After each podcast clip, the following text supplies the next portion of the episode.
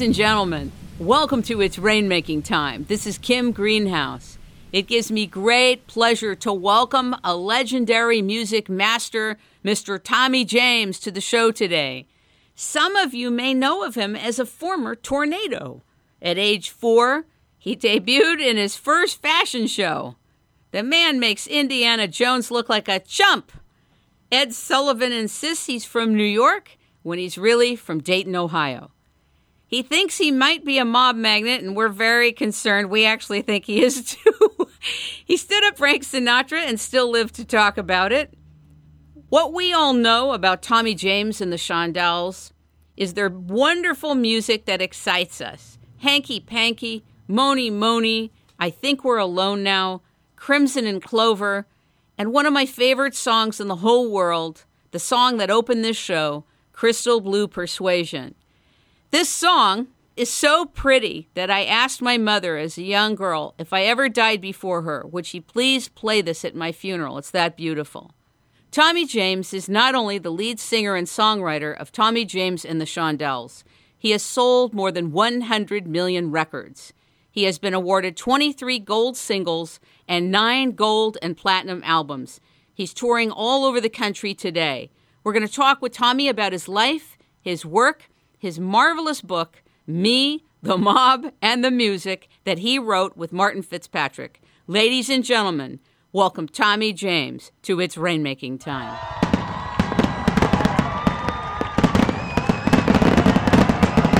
Wow. Wow, what a, what a great intro. Thank you. nice to be with you. Great to be with you. I'm glad you're still alive. Yeah, well, that makes two of us. Reading your story does make Indiana Jones look like such a chump.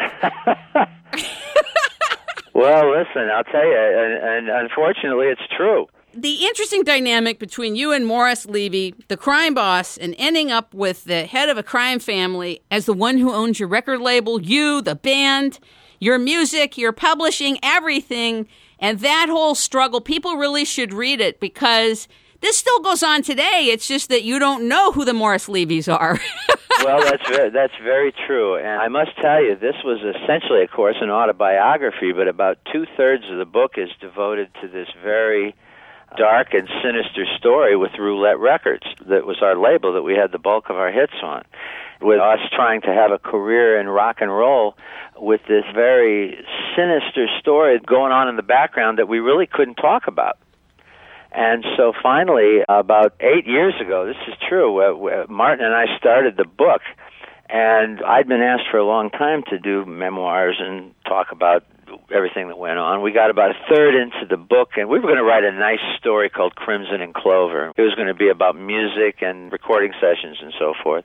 And we got about a third of the way into it and realized that if we don't tell the whole roulette story, we're really cheating ourselves and everybody else. But I was very uncomfortable back then talking about all this. I really had kept it sort of under wraps for a very long time, and I was some of these guys were still walking around, so I was a little nervous about it.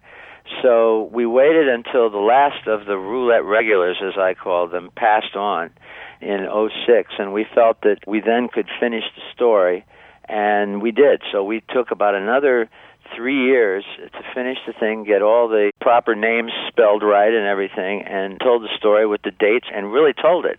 And finally, at the end of all that, Simon and Schuster picked up the book immediately, and we were very gratified by that because they usually do you know, presidential memoirs and things like that. So they picked it up and put it out, and suddenly just got an incredible response from the public and from the media. And then we got calls for the Broadway and the movie rights.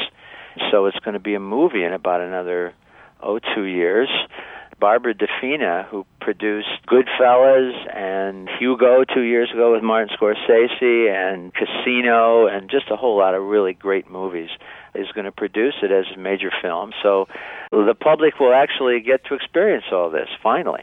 I want to talk a little bit with you about your rainmaking activities because what I recognize is that you did a lot of your own promotion. You really did a lot of your own sales and worked a lot of behind the scenes to put things in place. You say here, we had enough of a following by then to guarantee a good sized crowd and everybody made money.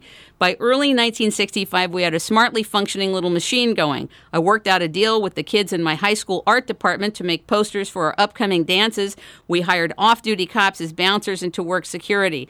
Now, someone who's just singing or just writing doesn't do this, but a rainmaker does. ah, well, listen, you know, truthfully, that was, of course, back in high school, and you know, I just, I guess, all my life I've been sort of a an entrepreneur, I guess you could say. I always felt that once you had the goods, the idea was to go out and sell it, and so I was very lucky that I was allowed to do that first of all, and secondly, that our band back in my hometown of Niles, Michigan, was good enough where I, I felt we could go ahead and do that you talk about working with good producers and how that's so important. Now, mm-hmm. you also were involved in producing some work for Patti Austin, correct? Well, yeah, that was much later on. Yeah, try to put it in context. Sure. This was after the Shondells and I broke up. This was in the early 70s. And I was producing. Of course, I had already produced Tommy James and the Shondells for a number of years by that point. And gradually, I just sort of went out and started producing other people for CBS, I started producing uh, Exile, Patti Austin, uh, Lawrence Reynolds, and several other people for Clive Davis up at Columbia. And I always was as interested in the making of the records as I was in songwriting and performing. Could you explain to the audience what does a good producer do? What are they responsible for? A record producer, of course, is responsible for pretty much the whole thing. I've always called it a kind of a thankless job. It's sort of like being a manager. But with Tommy James and the Shondells, I basically began with Mony Mony and Crimson and Clover. I began producing the group, and the group helped a lot. I mean, don't get me wrong; they were involved in this, but I gradually began to produce where we had been produced by other people before. And it's a craft that you learn, like songwriting. The mechanics of making a record, the science of making records, quite amazing. Uh, all the way from getting the song into the studio and played by musicians and getting it down on on tape at that time, and then uh, the whole process of mixing and molding the thing into the record that you have in your head, and then finally getting it out on record and getting it played on the radio because the radio has a lot of science involved, particularly in the old days with AM radio, where they had the the limiters and the compressors built into the radio signal where making a record for radio was really quite a difficult job. It was a, a very time consuming. It was expensive. I mean, you could do it cheap, but I mean, my first record was the cheapest record ever made. Uh, honestly, it's a, it's a, it's fun, and it's really getting into the mechanical nature of recording and the science of recording. Back in the days, you had written in your book that you can tell how different groups compare themselves because there would be a lot of screaming in the audiences that would tell the real star status of what's going on. Can you share a little about that? Well, sure. Basically, at the very beginning of our career, I remember the, the very first summer in 1966 that we were out touring.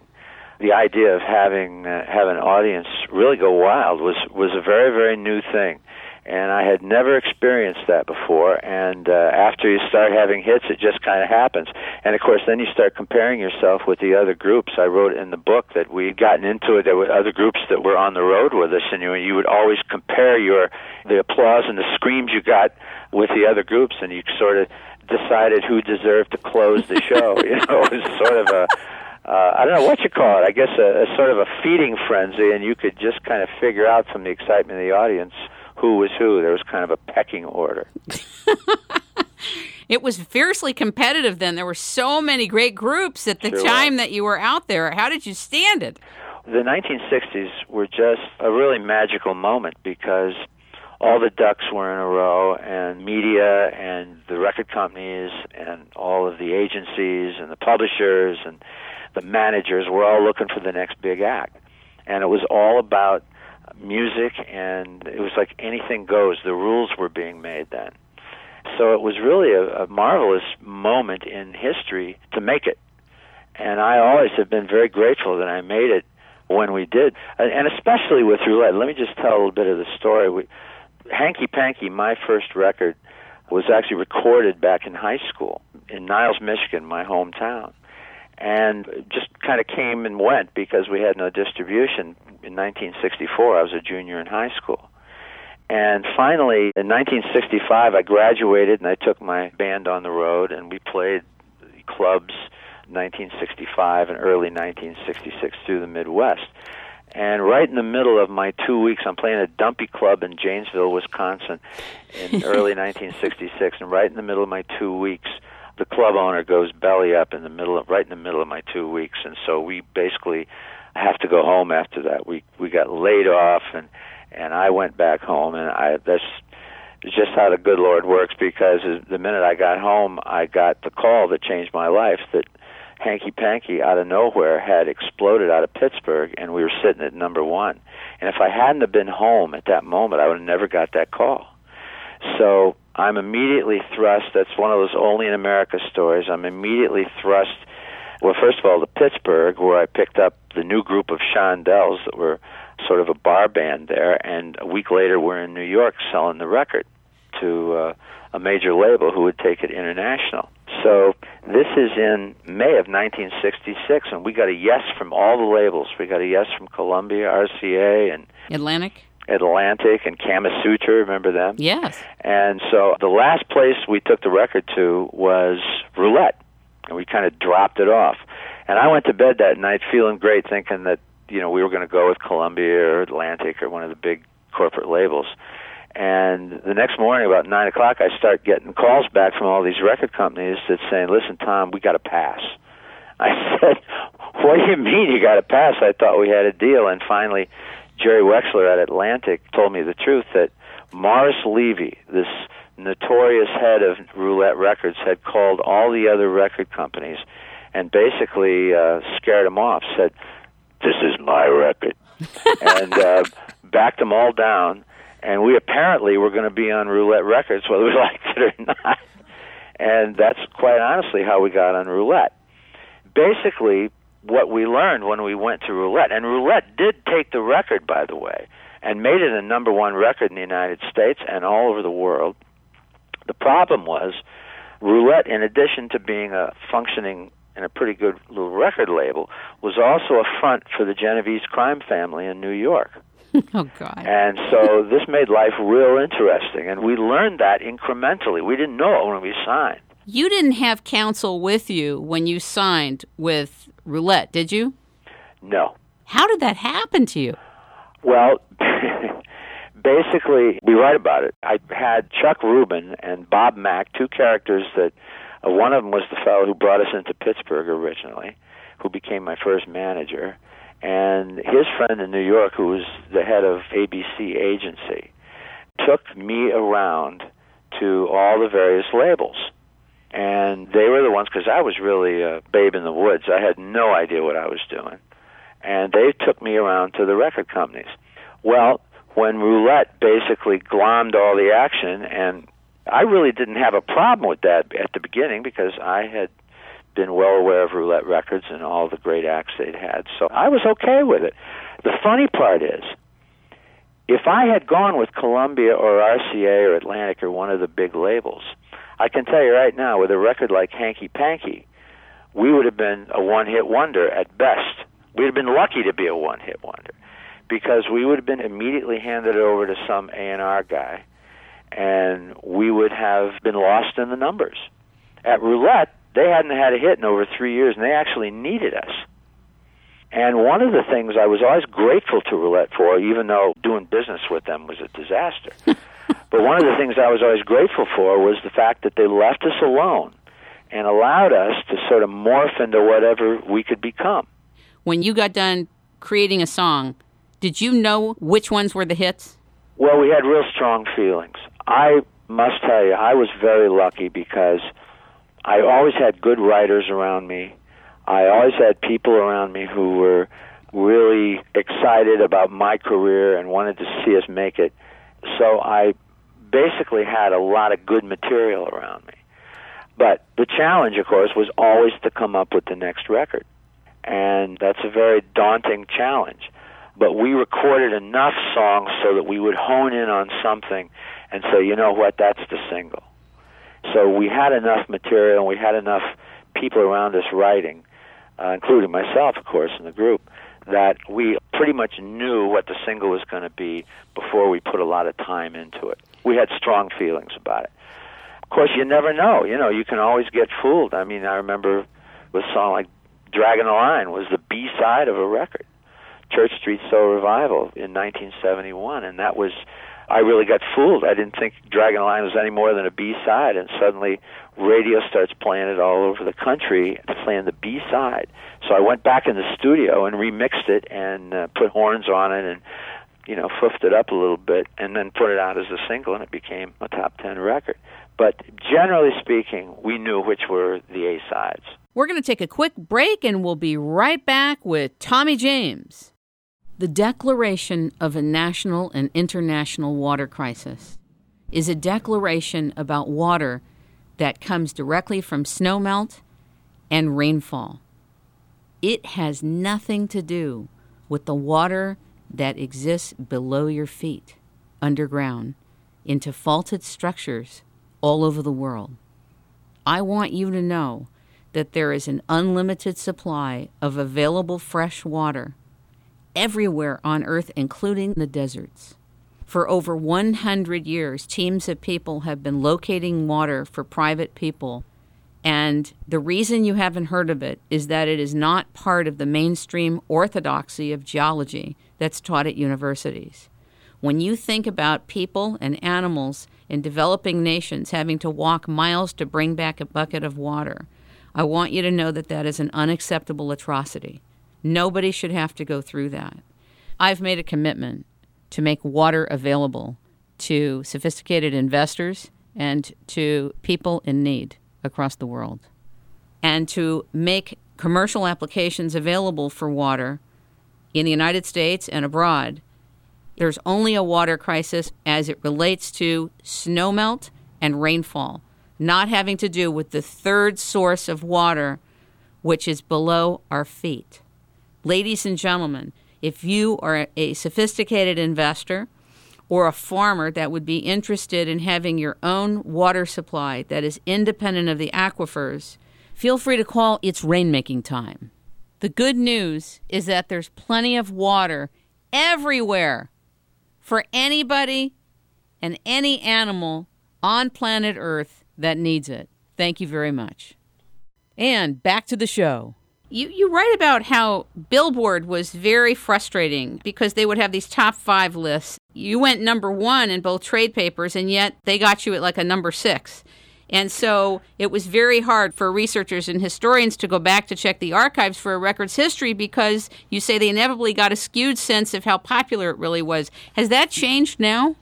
there's only one trade paper left basically. There's charts, but Billboard has become sort of the last of the big trade papers, so that problem doesn't exist anymore. But what would happen is that there were three primary trade papers Billboard, Cashbox, and Record World. And they owned the industry for a long time, but they were based on different criteria. Record World was always based on radio airplay. Cashbox was based on record sales, over the counter sales. And Billboard was supposedly a combination of both, sort of general popularity. When you would put a record out, the first thing would happen is you get airplay. And the airplay would go on for about two to three weeks before somebody decided if they really wanted to pay money for the record and go buy it. So there'd be this two to three week lag time between the charts produced by Record World and the charts produced by Cashbox. You know, it was like a seesaw effect.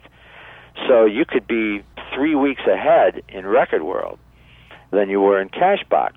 And you could end up going number one in Record World two to three weeks before Cashbox. That meant you had to stay number one for the period of time it took to get you up to number one in the other trade paper.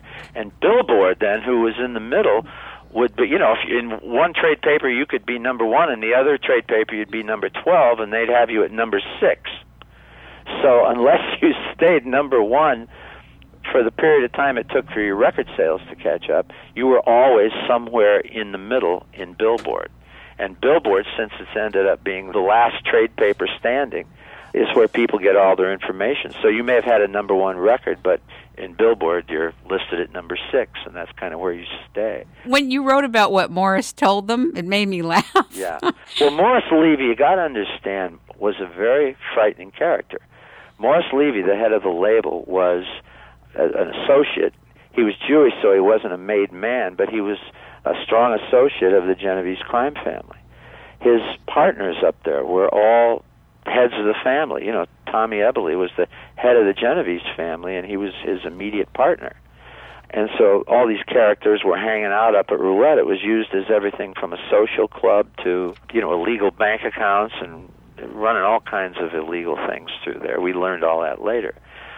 But the point was that Morris's partners and Morris himself was a very scary character. And we had to walk on eggshells while we were up there.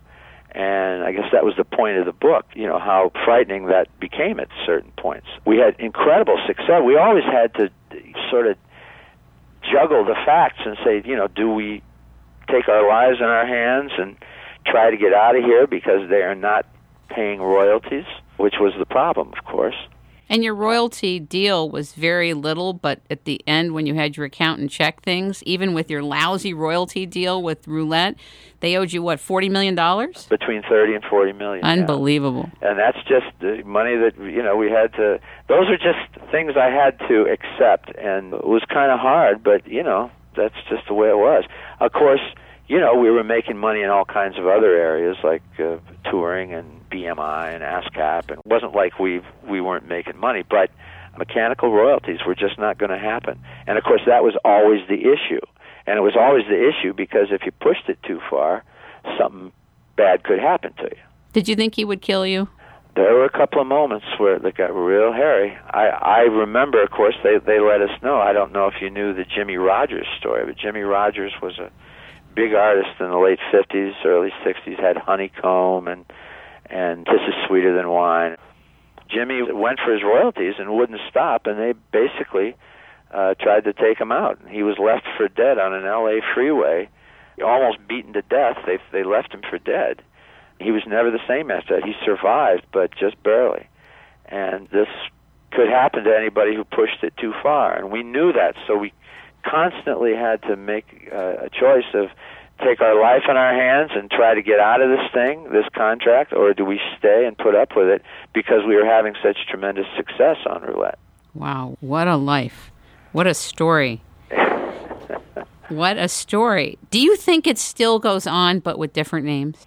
Well, I'm sure to some extent. Of course, the mob does not run things like it used to. You know, I mean, the mob was running Las Vegas at one time, and now the corporations have it. I don't believe right now as as effective in the in the music business as they once were. Although a lot of street level deals are still going on, they don't have control of the major labels.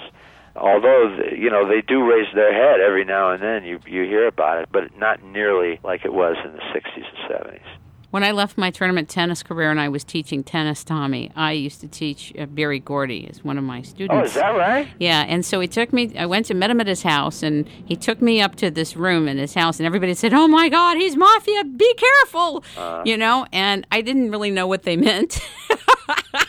right. So I beat him in chess, and there were like ten guys surrounding the table, and I thought oh, I'm not feeling very well, sir. I'm just not feeling very well. Yeah. There were like 10 guys surrounding us. I thought, okay, never again. And then he insisted on taping the lessons. I, I was a mess. And then he took me to this room that had no doors.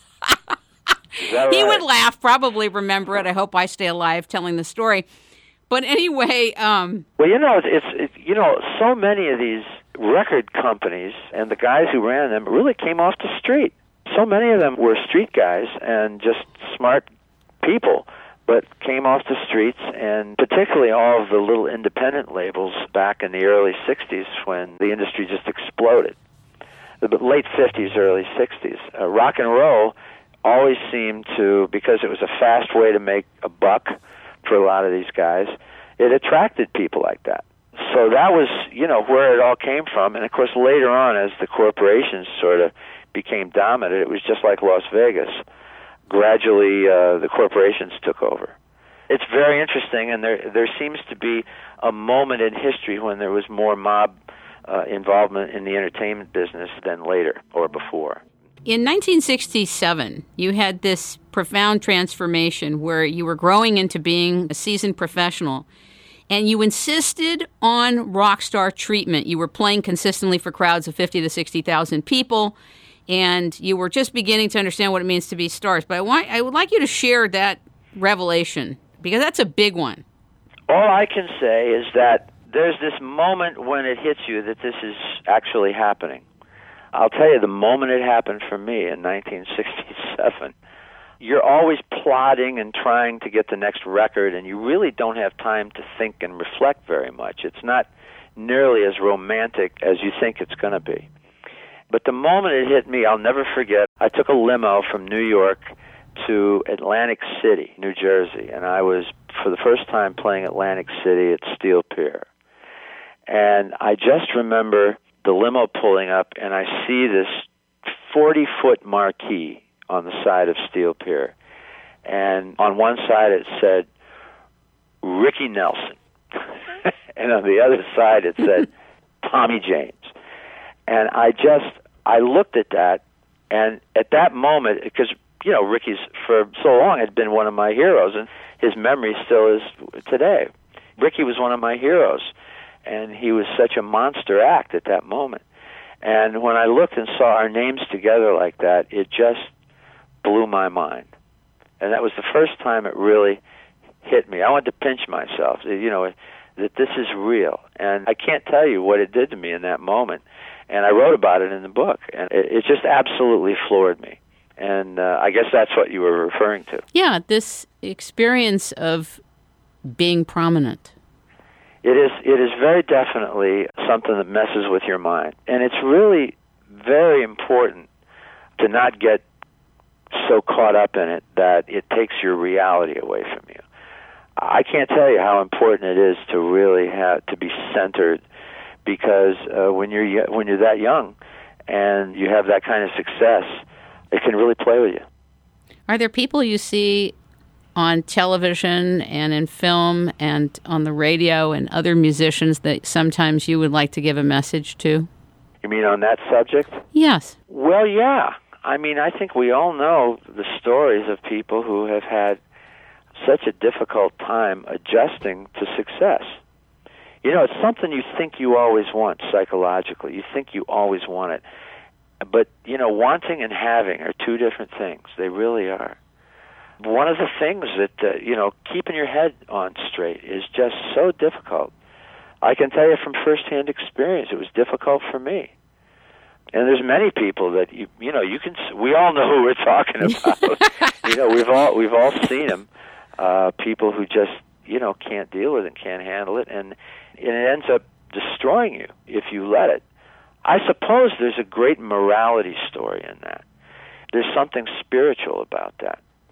And of course, we all know what it is. It's being grounded in God, I think. Although I suppose that isn't absolutely necessary, but ultimately it is. Uh, it's very important to know why you believe what you believe in and to play it like a game. This is a game. This, especially this kind of success, that's so whimsical is a game. And if you don't see it that way, it's going to destroy you. The seduction is f- incredible. I remember when a lot of the tennis players would quit the game. There's another phenomenon, which is you go to the height of what you can go to. Mm-hmm. You get all the accolades, all the applause, all the stuff, all the rankings, all the prominence, and then you're in the vacuum. You leave that part of your life at the level at which you were and then you have to live in the day to day where yes. you're not in that anymore. You're in a vacuum. Well, and that's why it's so important to get it up front. That's why it's so important.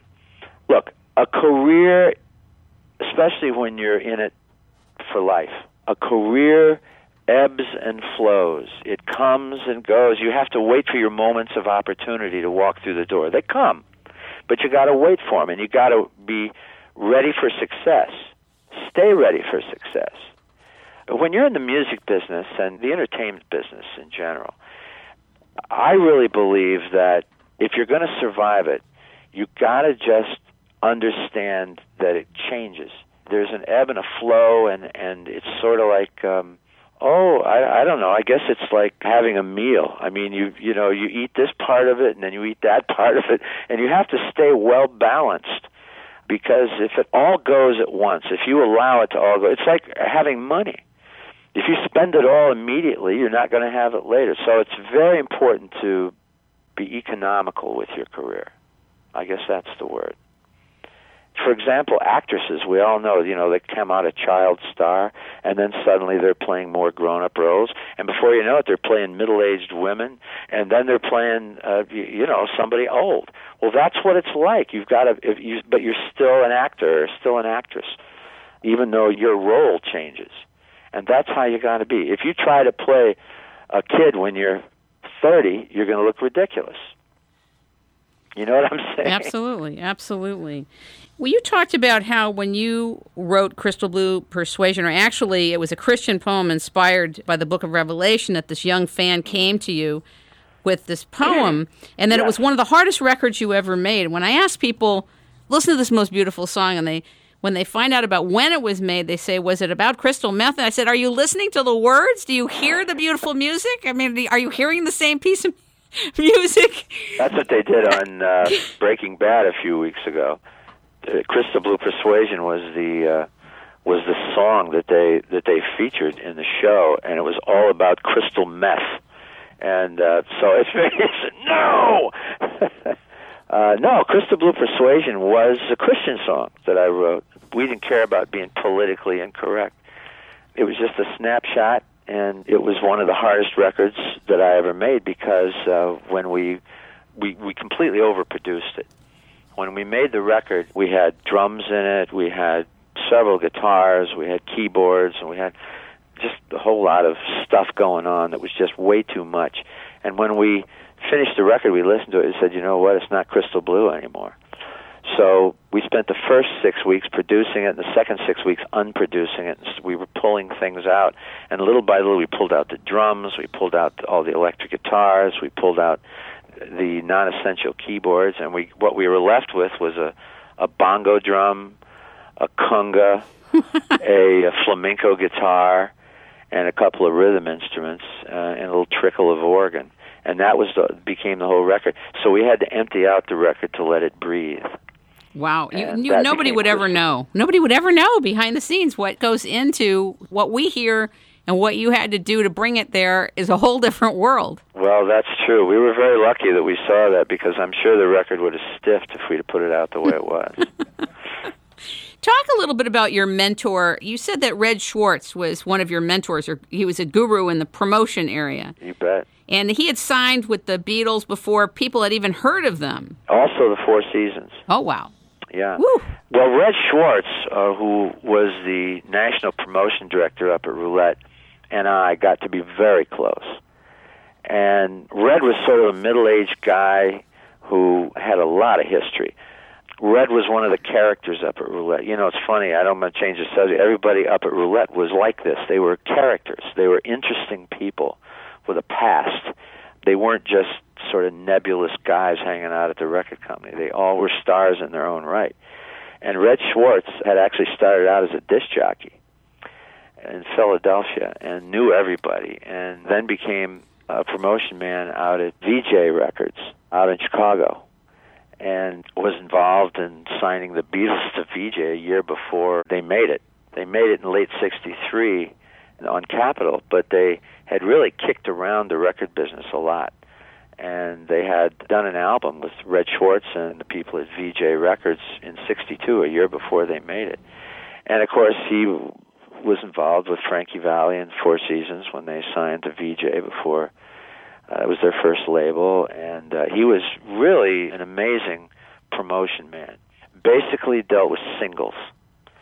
So he and I became very, very close, and he took me under his wing. He was a middle-aged guy, and I was 19 years old, and he took me under his wing and really promoted Tommy James and the Shondells, and w- together we would work the phones and call every radio station in the country, and really made friends at radio. And he taught me everything he knew about radio and record promotion, which has lasted me this very day. Just amazing because we really were creatures of the radio more than you know some acts become famous from their concerts and some from songwriting and so forth. We were creatures of the radio. We were created by radio. And Red Schwartz really was the guy who made that happen. And I always will be grateful for knowing him. He died a few years ago and I got a chance to say goodbye to him before he, he died of cancer. So I was very lucky to know him and I wrote about him in the book. What did your parents say to you during these times? Did they have any inkling that you were really in trouble? You were overlorded, seriously? Well, I would tell them, and they were very concerned. Uh, you know, I'm an only child, and I was very close with my mom and dad, and I would tell them everything. They actually came to New York and met Morris, and several of these guys. Uh, of course, Morris was on his best behavior, but I'm sure. um, sure. he treated them very, very well. But you know, the bottom line was they they knew what I was going through. I just imagine that your parents must have suffered quietly behind the scenes. Well, they did, and it's true. And we would always talk about how things were. But you know, the bottom line was that I was on my own. And of course, the great myth about the record business is that you think I'll never forget when I signed with Roulette, and I went up and had my first meeting with Morris and the execs up there. I was sure that some grown up was going to take me by the hand and walk me through all this and say, "Here's what we've got planned for you." And uh-uh, none of that. First thing I was asked when I met with Morris is, "Okay, kid, what's next?" Asking me what's next, and I have no idea. you know, I don't know how hanky panky happened. How do I know what's coming next? So that was really what sort of shook me into understanding that I'm I'm really doing this by myself. I've got the group, and to some extent they can help me, but uh, really, I, as far as finding the material and finding the writers and producers, I'm on my own. So I really had my job cut out for me. We're going to take a quick break and we'll be right back with Tommy James. You are tuning in to an advertising space, but it's not like any kind of advertising space. It is called a coherent advertising space. It means that you are plugging into the energetics of this program, this conversation, the consciousness, and you want to be part of the magic. You could be an individual that really wants to send this segment all over the world. You just want to do it and you want to plug in your financing to do it. Or you could be a company that has an advanced product line, a very exotic, unusual product or service that is revolutionary or revelatory that you want to put on the map and you want to be part of this conversation with Tommy James.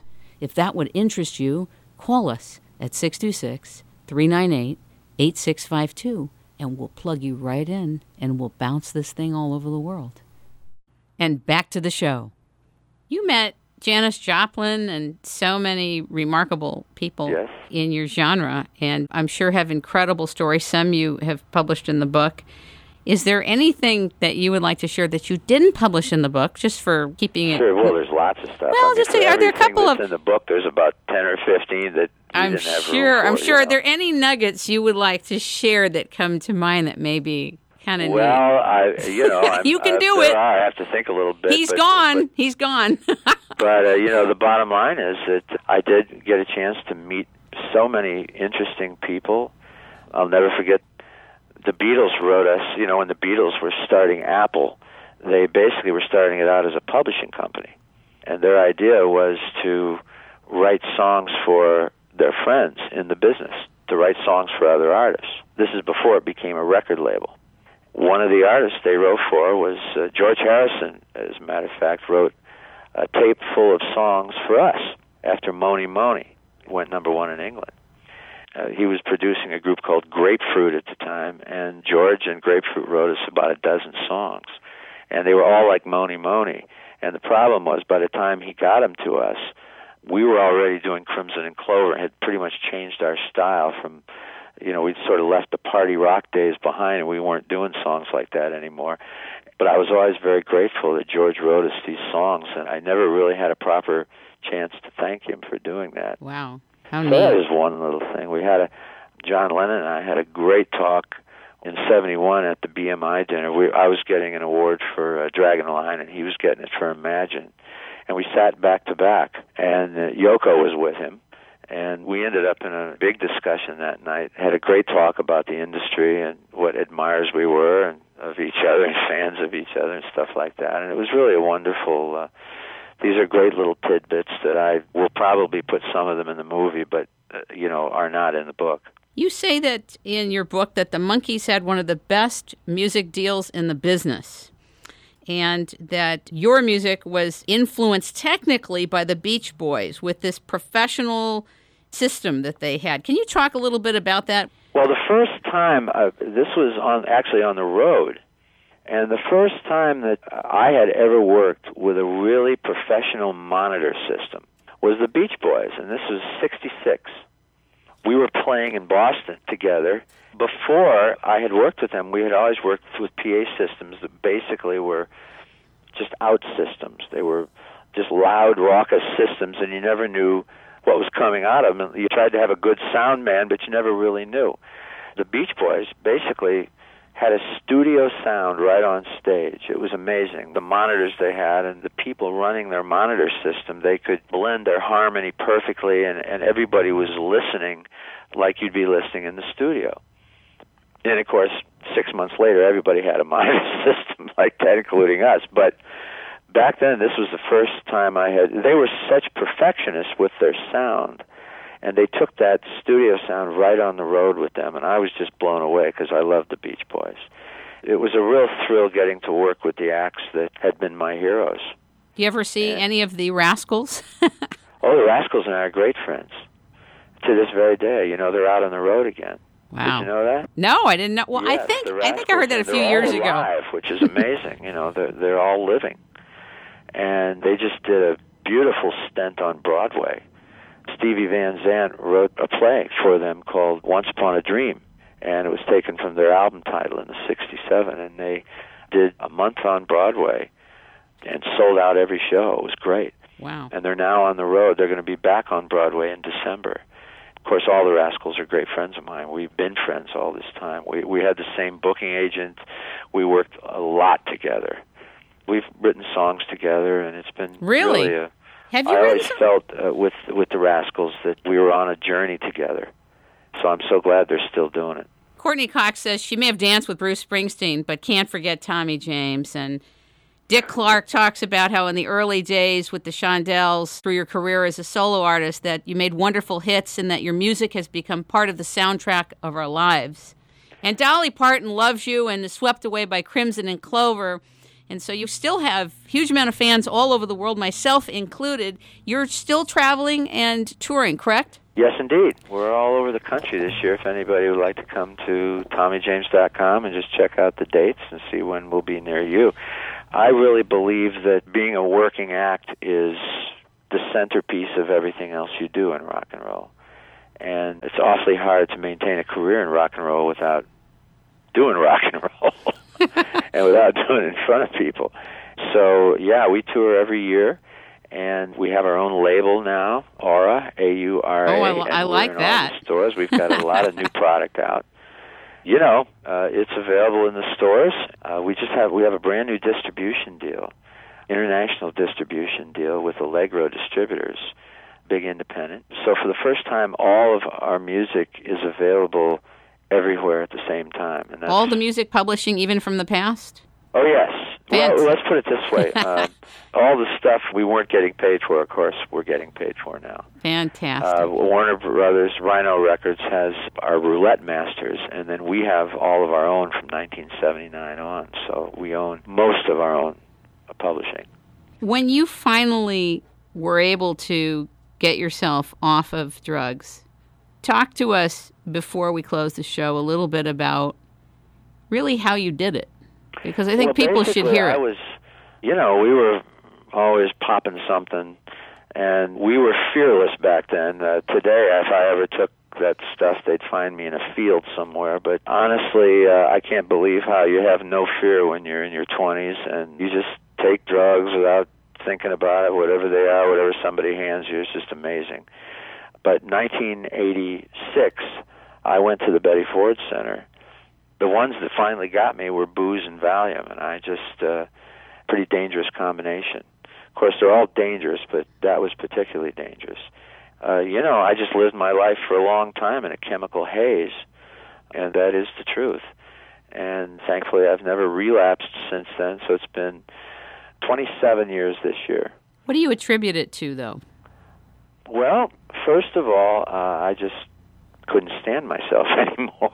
it was really as simple as that. And I just a, a real desire to stop.